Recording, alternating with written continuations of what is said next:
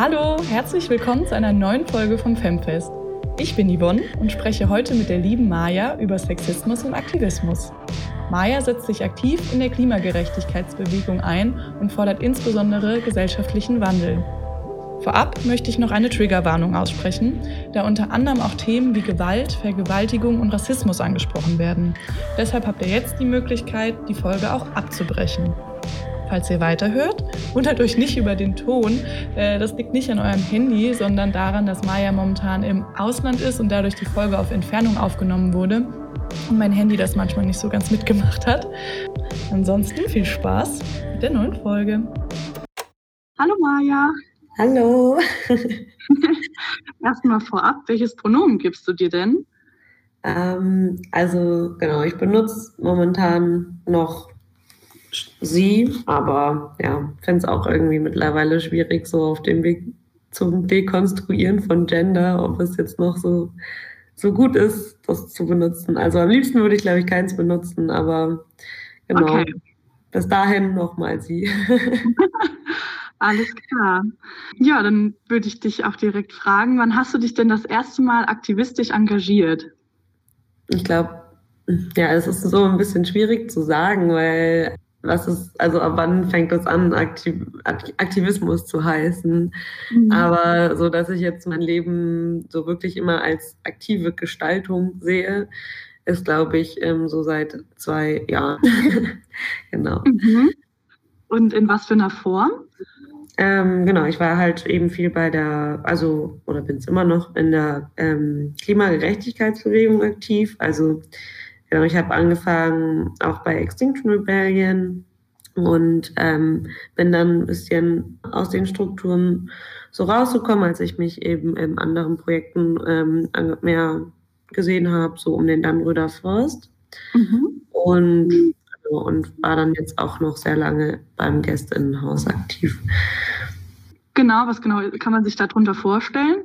Genau, also das ist immer noch da, wo das Protestcamp war vom Dannröderwald. Mhm. Und äh, da gibt es eben noch eine Mahnwache und von dort aus wird noch viel vom Widerstand weiterhin gegen die Autobahn und ähm, organisiert, aber auch für einen gesellschaftlichen Wandel und eben neue Projekte angegangen und genau, also so zum Beispiel für Kinderfreizeiten, die näher am Wald sind oder eine, eine kleine Ökolandwirtschaft und ja genau auch anderes Zusammenleben und von dort aus eben zu anderen Projekten fahren und äh, genau zusammen zusammen ähm, Themenwochenenden angehen oder ja alles Mögliche.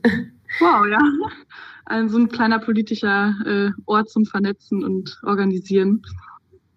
Ja, genau. Aber auch ähm, eben um ein anderes Zusammenleben auszuprobieren.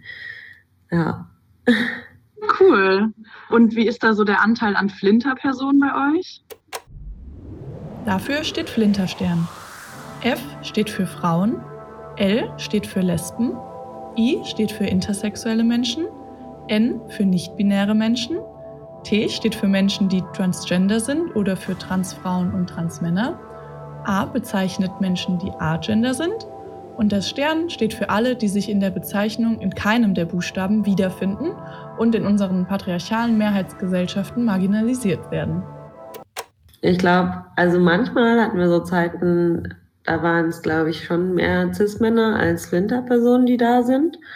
Und genau, aber oft ist es eigentlich auch sehr ausgeglichen. Also, ja, genau, also schon so, dass hm. Ja, ich, ich kann es eigentlich, also das ist, mir ist es vor kurzem irgendwann mal das erste Mal aufgefallen, dass ich ja irgendwie, also dass es irgendwie ähm, viele Cis-Männer in dem Moment gerade da waren. Aber mhm. mir ist es eigentlich ansonsten in der ganzen Klimagerechtigkeitsbewegung nicht so oft aufgefallen. Also sonst waren halt, also es sind schon auch ähm, generell sehr, sehr viele Flinter-Personen generell in dem, in dem Bereich aktiv oder generell aktiv, mhm. habe ich das Gefühl. Ja. Aber ist Geschlecht da auch ein Thema dann in den ähm, ja, Treffen oder generell? Ja, auf jeden Fall. Also es ähm, wird eigentlich immer viel, also es wird zum Beispiel sehr viel auf, also Sprache, oder na, es, viele ähm, verwenden eben eine Sprache, die versucht, gender ausgeglichen zu sein mhm. oder gendergerecht. Und es werden zum Beispiel auch Safe Spaces angeboten und auch Workshops dazu und Flintertreffen und mhm. ähm, auch im Gästenhaus zum Beispiel war es schon auch immer ein Thema. Also es gibt Menschen, die sich halt zum Beispiel sehr, sehr viel damit beschäftigen, auch so Lesungen dazu anbieten oder dass äh, eben genau oder dass wir Workshops anbieten oder ähm, auch so Treffen intern, um die nennen wir Pfannkuchenpläne, wenn irgendwie also so sexualisierte Gewalt auch ein Thema ist. Ist da schon mal was genau. vorgefallen dann bei euch? Ja, also genau, der, also es ist halt, ja, sexualisierte Gewalt kannst du überall nicht finden. Und also es ist schon so, finde ich, aus meiner persönlichen Sicht, die schon sehr feminin geprägt ist, dass es besser ist in aktivistischen Kontexten, also dass es irgendwie empowernder ist auf jeden Fall und Leute da sind, die Lust haben, was zu verändern und irgendwie schon auch viel gelernt haben. Aber es gibt eben auch viele Leute, also die irgendwie ja so diesen Klimapunkt so richtig groß sehen und dann irgendwie sich gar nicht so viel mit den intersektionalen Aspekten von Unterdrückung mhm. zu beschäftigen. Und genau, und da gibt es dann schon, also es gibt schon Probleme. Also es gab eben übergriffiges Verhalten und auch, ich weiß nicht ganz genau, ob es was gab, was also manche Menschen als Vergewaltigung eben für oh. sich deklariert haben, aber ich weiß es nicht genau. Da bin ich mir jetzt nicht so sicher.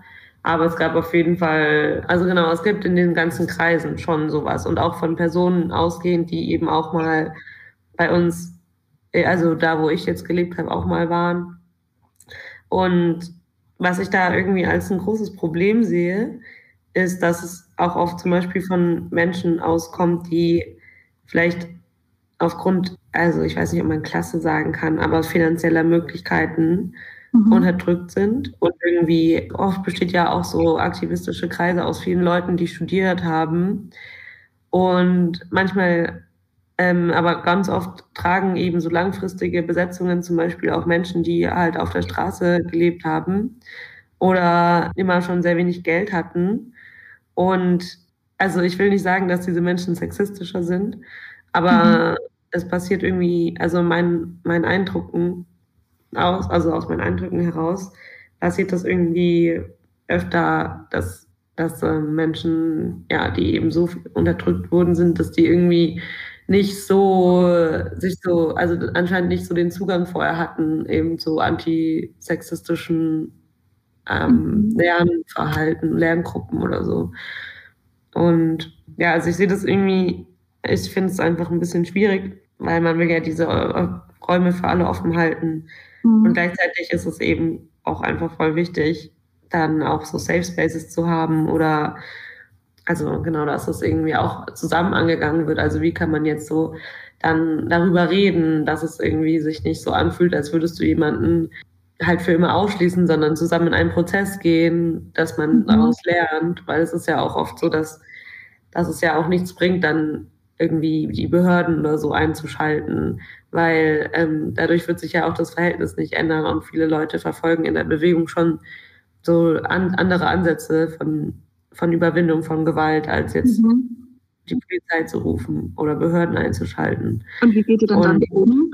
Was ich zum Beispiel miterlebt habe, ist, dass dann eine ähm, betroffene Person, also in dem Moment betroffene Person, eben einen Text geschrieben hat zum Beispiel und eben über ihre Erfahrung, über die Situation geschildert und dann eben auch so, dass, dass die Person das gerade nicht ähm, ertragen kann, dass sie an der Person da ist und deswegen, also es wurden eben auch schon manchmal Menschen aus bestimmten Orten eben ausgeschlossen für eine Zeit, eben um erstmal in Prozesse gehen zu können.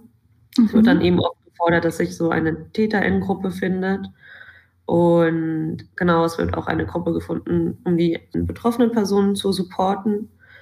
Und genau, dann wird eben bestenfalls viel darüber geredet und ähm, eben lang, langfristig ähm, was verändert. Also eben genau, es wird eben erst versucht, sich auf die betroffenen Personen zu konzentrieren, dass ein Safe Space da ist.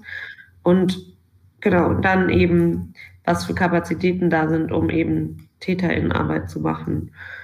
Und also ich meine halt, eigentlich will ich auch gar nicht so TäterInnen sagen, sondern es sind einfach Grenzen überschritten haben und nicht für immer irgendwie TäterInnen sind, sondern halt eben auch lernfähige Personen. Mhm.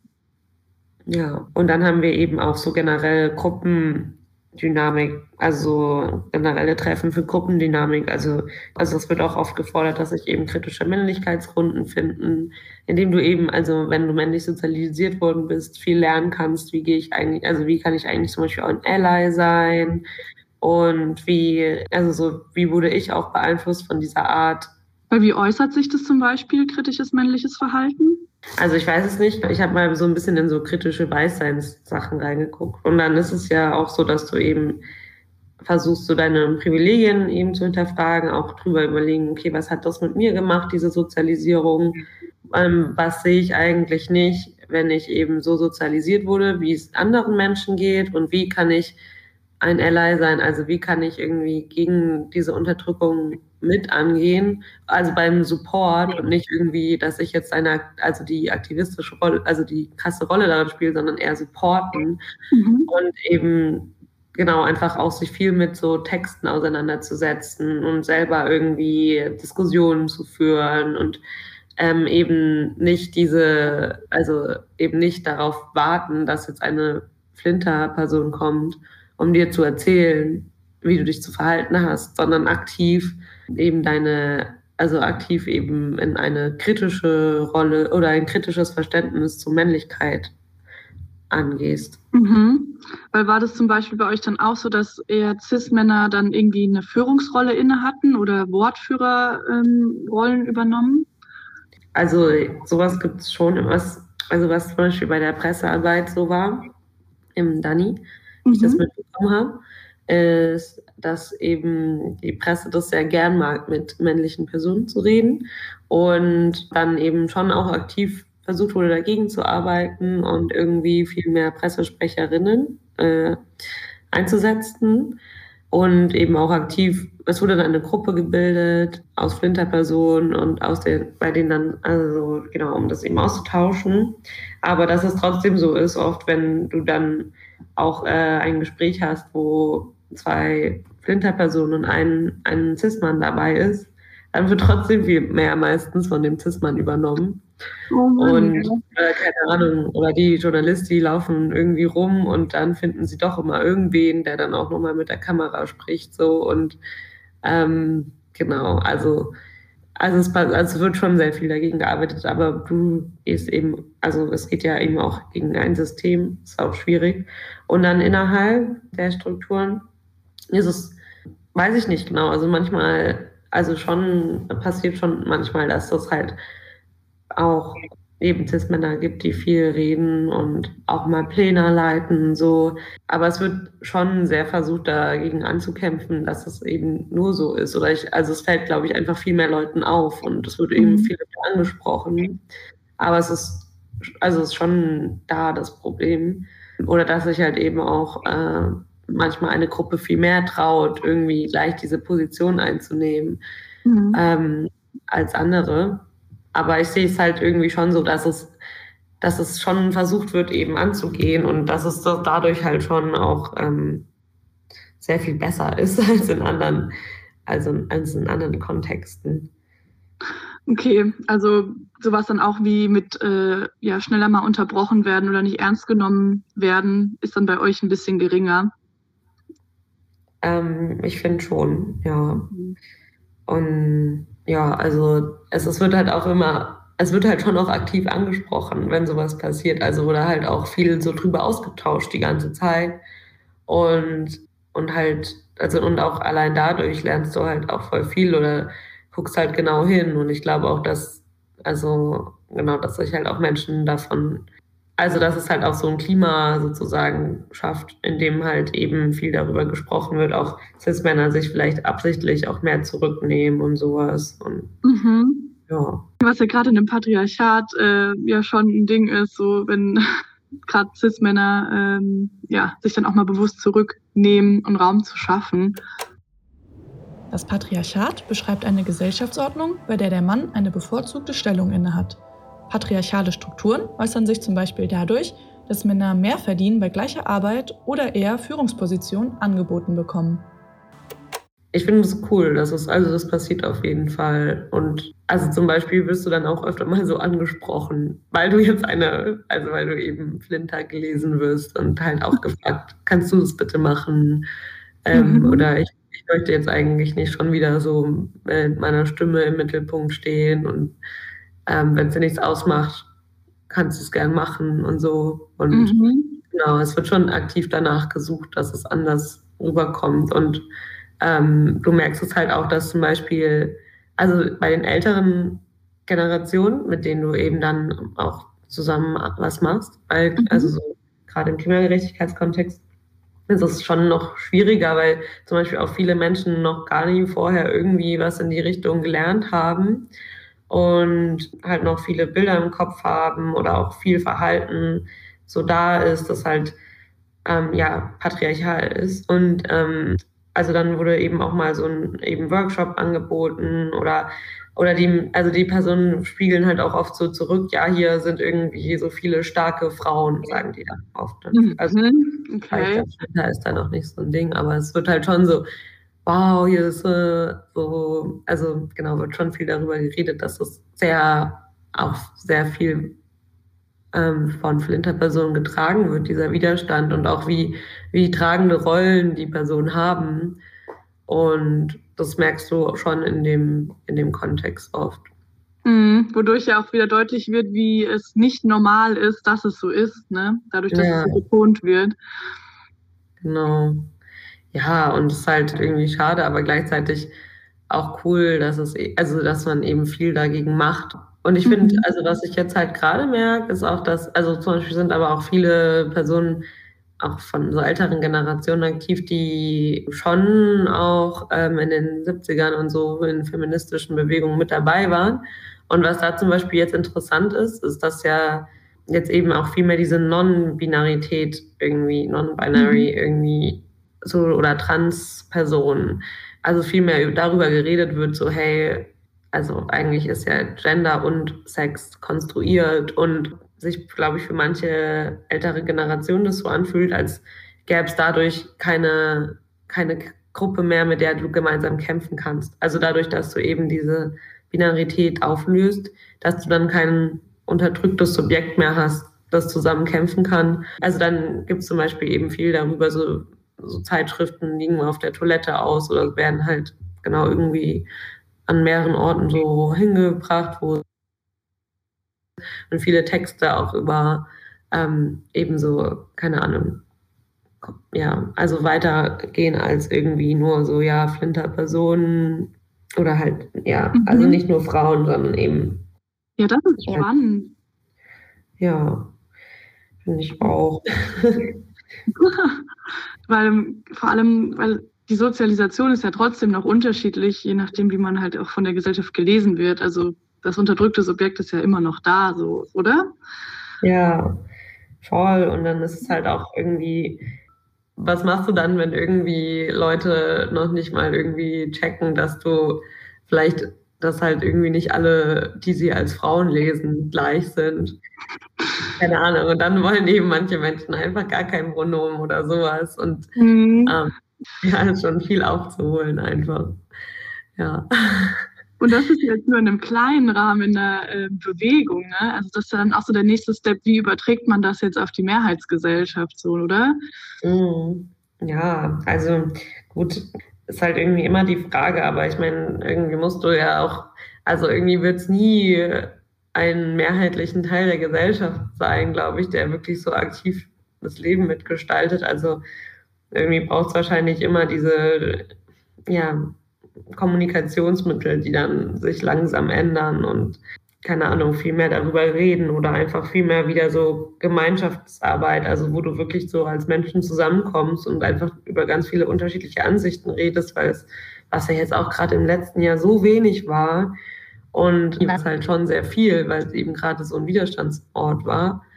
Und genau, dann hat, also genau, das ist mir auf jeden Fall eben aufgefallen, dass das auch ein Thema war.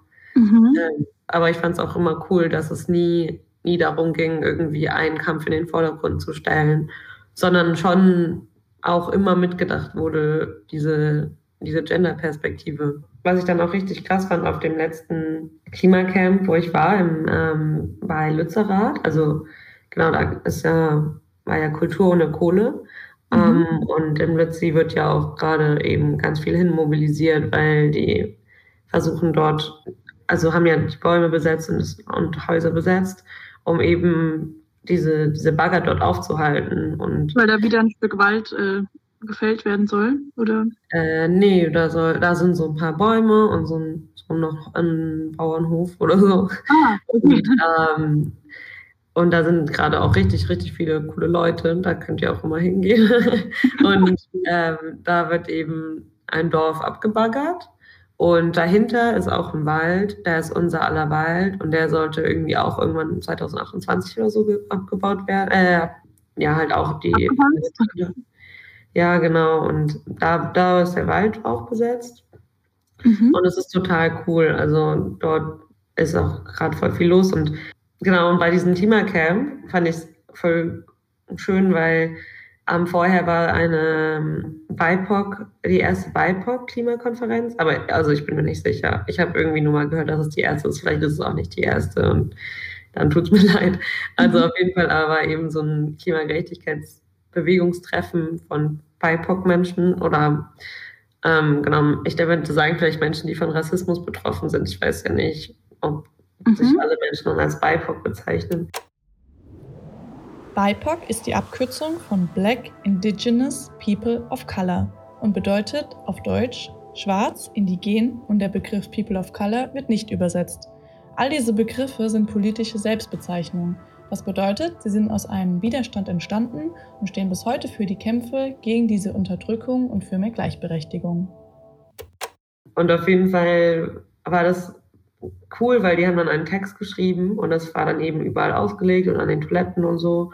Und da stand eben auch schon drin, ja, also keine Ahnung, es werden eben viele Workshops für kritische Männlichkeit angeboten und um äh, Flinter-Personen zu empowern und Redelisten eingeführt und ähm, eben auf Podiumsdiskussionen drauf geachtet und dass sie das alles sehen und toll finden und dass sie sich dasselbe wünschen für mhm. Menschen, die von Rassismus betroffen sind.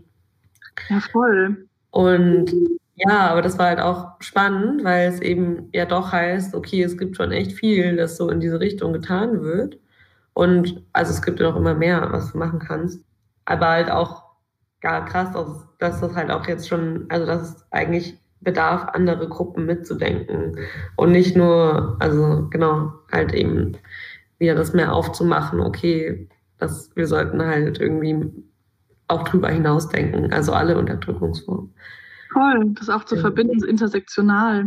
Genau, ja, das war cool. Also dann gab es auch so Podiumsdiskussionen, wo, wo du halt echt mal auch nicht nur weiße Menschen gesehen hast.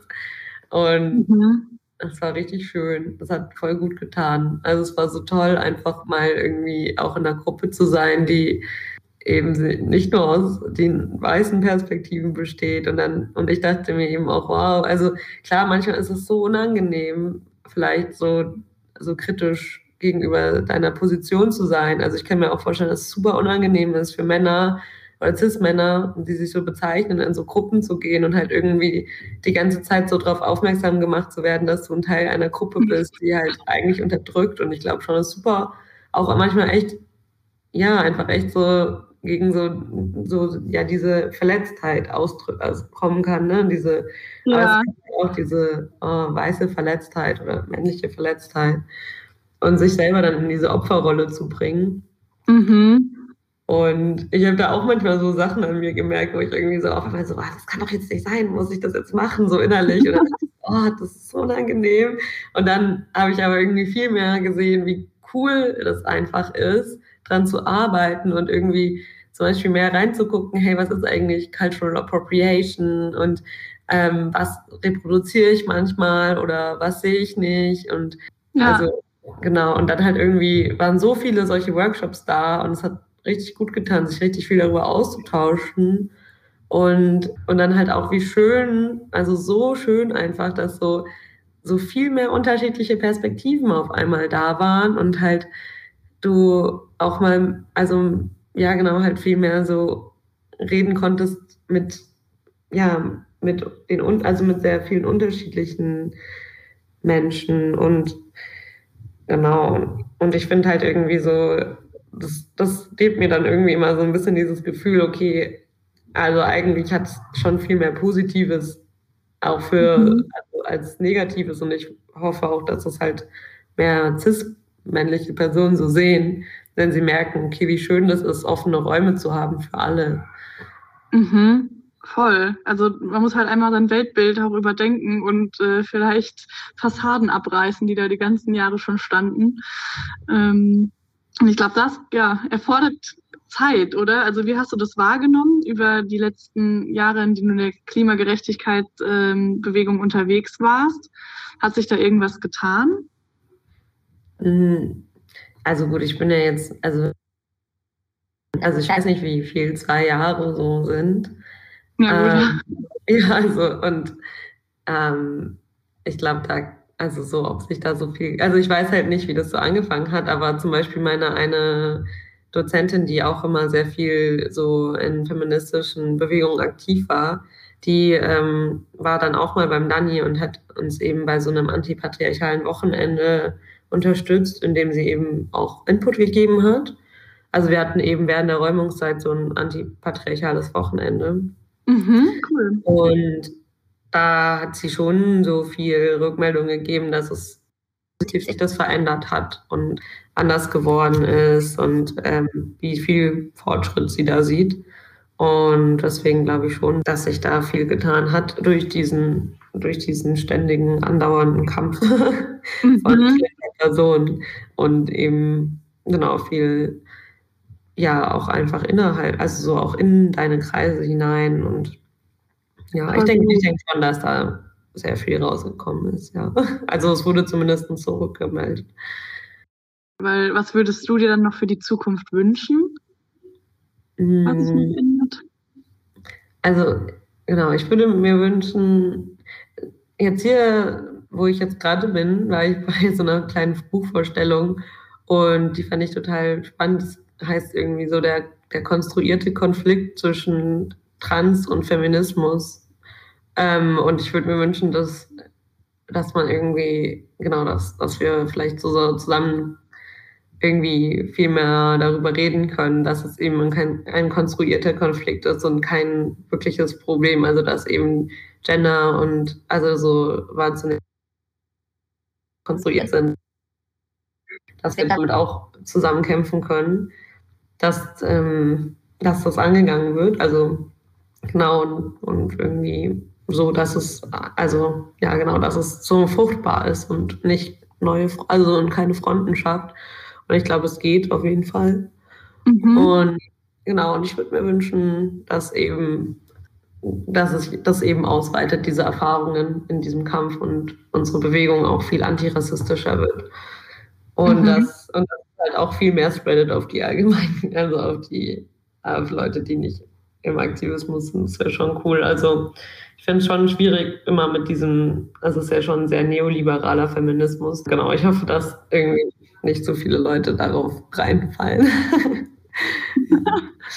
ja, kannst du nochmal genau erläutern, was du unter neoliberalem Feminismus verstehst für die HörerInnen? Ja, also für mich ist es eben, dass es, dass es ja oft so ist, ähm, dass dann irgendwie Frauen also so einzelne Frauen, wenn die jetzt an der Spitze stehen, dass das jetzt als eine große Errungenschaft gesehen wird. Und ja, das ist toll. Es sollten genauso viele Frauen oder Flinterpersonen irgendwo stehen können wie, ähm, wie Cis-Männer. Aber das ist eben eigentlich feministischer Kampf, heißt für mich, gegen Macht zu kämpfen. Und ähm, die, Macht ist eben auch an also an solchen Orten, die dann eben Frauenquoten haben. Also wirklich, ich brauche keine Frauen in Managerpositionen, sondern also für mein Verständnis von Gerechtigkeit möchte ich bitte überhaupt keine ManagerInnen mehr haben oder Menschen, die einfach so oder vielleicht doch, weiß ich nicht, aber halt nicht, dass sie viel mehr Macht haben als andere und nicht so viel mhm. mehr.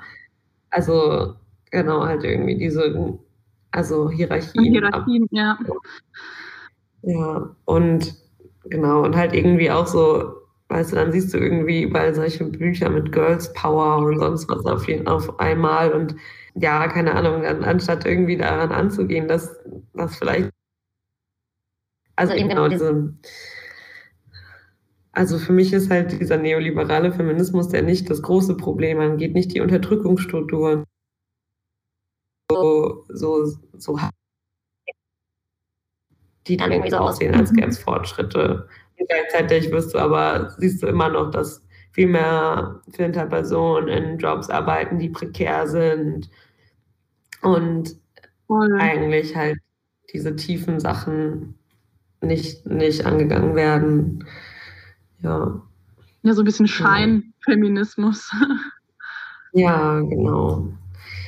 Ja, obwohl das ja ist ja schon besser als nichts. aber geil, ja, auf jeden Fall toll. Ja, aber noch sehr viel Luft nach oben. Ja, genau, auf jeden Fall. Ja. Oder vielleicht nicht nach oben, sondern auf die gleiche Ebene. ja. Sehr gut, ja. Stimmt. Toll. Ja. cool. Ja, cool. Ähm, hast du sonst noch irgendwas, was du loswerden möchtest, was wir noch nicht thematisiert haben, dir aber noch wichtig erscheint? Mm, nee, also obwohl ich habe gestern war ich auf einer Party und dann hat mir wieder eine Freundin erzählt, dass sie gerade so richtig unangenehm angemacht wurde von so einem Typen und sie richtig Angst hatte auch. Und dann haben wir irgendwie so, und ich kenne aus Frankfurt und irgendwie auch in unseren Besetzi-Kontexten gibt es so Macker-Massaker-Gruppen und die sind halt so eine Flintervernetzung da, um halt dann irgendwie reinzuschreiben, hey, ich habe gerade irgendwie das und das erlebt und ähm, passt auf, wenn ihr dorthin geht oder auch, ich brauche Hilfe bei dem und dem Thema, bei Abtreibung oder sonst was könnt ihr mir helfen? Und es ist halt so eine Austauschgruppe.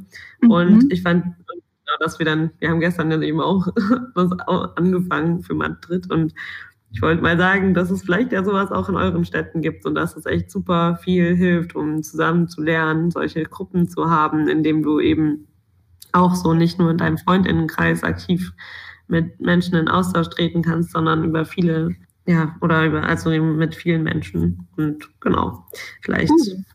ja. Weißt du, Maka Masaka? Ja, ich finde die, also es gibt eben auch so eine für Frankfurt. Mhm. Und cool. genau, vielleicht, vielleicht gibt es ja auch sowas in euren Städten. Ja, sehr spannend. Vielen Dank. Da kann ja äh, jede und jeder mal schauen, ähm, ob es sowas gibt in ihrer Stadt oder ja. seiner. Ähm, das wäre cool. Ja, da hat man immer eine Möglichkeit, sich zu warnen, ja, und zusammen eben aufeinander aufzupassen. Mhm, voll schöne genau. Idee. Ja. Sehr schön. Ja, also ich lerne da auch echt richtig viel in diesen Gruppen. Ich finde die richtig nice. Und jetzt dachte ich, gebe ich mal so einen kleinen Werbeblock rein. Ja, mega. Vielen Dank dir. Cool. Ja, danke für deinen Input und deine Zeit. Äh, war sehr interessant. Ja, ich hoffe, ich habe jetzt nicht irgendwie zu positiv geredet zu positiv. vielleicht, ja, vielleicht, also ich meine, ich glaube, es gibt schon auch noch viele Leute, die auch in, in äh, Aktivistikkreisen irgendwie viel Unterdrückung spüren und ich will gar nicht denen ihre Erfahrung irgendwie runterspielen, aber genau. Ja, das war deine Erfahrung, ja. Genau. Toll. Ja. Und ich meine, du hast ja auch erzählt, dass gerade in der Pressearbeit bei euch ja trotzdem nach Männlichkeit gefragt wird oder patriarchale Strukturen immer noch da sind und aktiv reflektiert werden müssen. Ähm, das ist ja jetzt nicht durchweg positiv so. Nee, also genau, es gibt echt schon noch viel zu machen. Ja, deswegen, ja. Viel Erfolg dir auf jeden Fall noch. Danke für deine Zeit. Ja, danke für deine Zeit und fürs äh, einladen und drüber reden. Klar. Und genau. Ja, dann äh, mach's gut. Bis dann. Genau. Tschüss. So, ich hoffe, euch hat die Folge gefallen. Schreibt uns das gerne per Mail oder direkt über den Femfest Instagram-Account. Ähm, und falls ihr noch Fragen zur Maka Masaka Gruppe habt, könnt ihr uns das auch direkt fragen. Da könnt ihr nämlich der Gruppe nur beitreten, wenn ihr den Link habt damit keine Trolls reinkommen. Also falls Interesse besteht, schreibt uns das auch gerne und dann schicken wir euch den Link. Und ansonsten würde ich sagen, bis nächste Woche. Da geht es dann weiter mit dem Podcast Riot Not Diet, Fettfeindlichkeit zerschmettern. Macht's gut!